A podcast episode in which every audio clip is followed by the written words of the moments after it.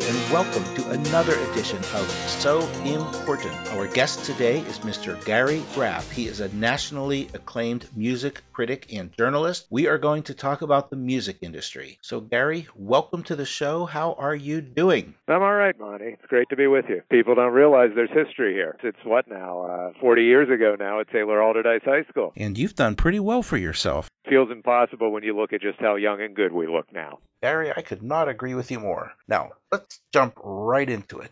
Why don't you tell folks a little bit about how you got to where you are today? It was kind of a lucky confluence of interests. I've been a big music fan since I was a child. I had an older brother who was 11 and a half years older than me and a hippie, and he introduced me and indoctrinated me at a young age into the best music that was being made. The Beatles, the Rolling Stones, Sly and the Family Stone, Motown, you name it. And then as life went on and things like becoming a doctor or playing third base for the Pittsburgh Pirates, those dreams kind of went away. I always liked to write. I was a fourth grade writing geek at John Menadeo Elementary School, and it was just something I always did. So it was, again, the happy confluence, two of the things I enjoyed doing the most. How long have you been doing it now? I have been doing it professionally since 1982, and then probably another 5, 6 years before that as a student journalist. And you're clearly still enjoying it. Oh, absolutely. I mean, it's, people do like to look at it and say, oh man, what a cool job you have. And, I do remind them that for every Radiohead or David Byrne or Sparks or somebody like that, there is a Justin Bieber show to go cover or something like that. So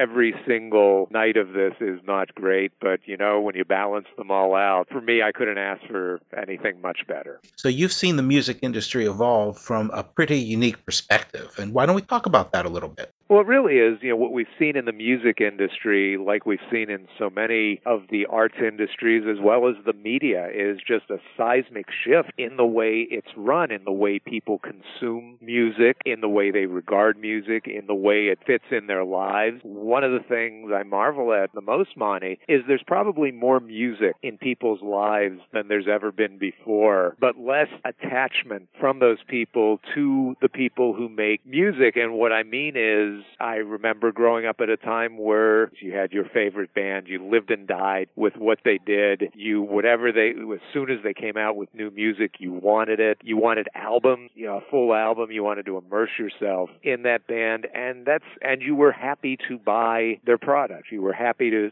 support the band or the artist, and it's not that way anymore. And when the internet came along, when MP3 came along, and file sharing, and services like Napster, we started to get an attitude that we don't need to pay for music anymore, and we should only get the music that we want. And by that I mean, I think about when I was 16 or 17 and Yes came out with an album, or Deep Purple. I wanted the whole album. I wanted to hear everything these guys were up to. And the new way of thinking is you just want the song you want, or maybe a couple songs, and then they'll move on to another artist. So you don't have that loyalty factor anymore to the artist or the band. You don't have that identification that people feel with the musician they love anymore, and that has created its own domino effect within the music industry. Oh, and I should go back a second and add that they also don't necessarily think they need to be buying it. In fact, they expect to get it for free. The industry has to completely pivot to work with that mindset and to serve that audience that's not looking to buy the new album. Where are the revenue streams going to come from? Where is the creative philosophy now? What is it that they're creating as musicians and artists anymore? It's huge. The whole way we're consuming it and looking at it is just completely, completely different from the model that was developed in popular music, especially during the 60s, 70s, 80s, and 90s. An argument could be made, though, that all these new methods of distribution can actually help the artists get their music out there. Yeah, that's a very provocative issue because, there's more music and more ways for that music to get out and more ways for people to discover music than ever, but you reach a saturation point with your options. There's only so much time and so much music out there that I actually think people are going back to some of the tried and true ways of being exposed to music. listeners, I think, are starting to try to limit their option now instead of just going for broad-based exploration. You know, they're really trying to find just a few, maybe even just a couple, maybe even just one reliable source, and this is what I'm going to lock into to find me my music. Do you think that the music has become more homogenized now and that there's pressure on the artists to kind of conform into a certain mold? Or do you think that there are still opportunities for artists to really explore and be themselves? If you like good organic artistry, you're going to find it out there. And you're going to find it in abundance because these do-it-yourself, these DIY artists who are using the new technology and the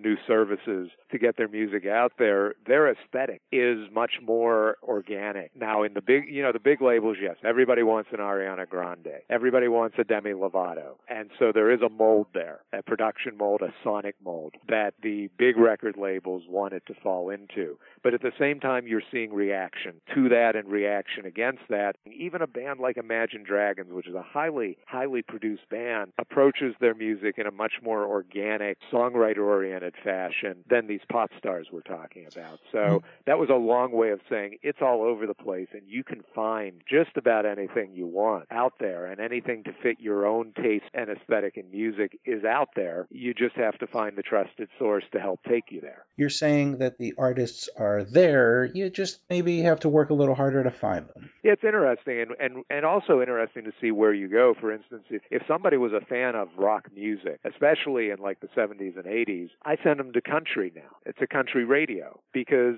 they'll like Chris Stapleton, and they'll like Dierks Bentley, and they'll like the Brothers Osborne, and Wild Feathers, and these Nashville industry bands that are making what we would have called rock and roll music 30, 40 years ago. It really is the Wild West, and it's completely open. So where do we go from here? I'd like to see us get back to a point where people buy music again, not just subscribe to services, but buy music, because I think that we need to fund the arts all across the board, not just music. But I think people need to demonstrate that they value music that much, and I think if you demonstrate that value, we wind up getting better music. So somehow the industry has to figure out a way to invest people in the music again enough to where they want to spend more time with it, and they want to spend a little money on it. They do in the live sector. People are going to see live performances, and that's been a great thing to watch happen again. But I'd like to see that now expand to the recording world. Do you think that can happen? I think it can. I think, it's tough. Revolutions take a long time, and even though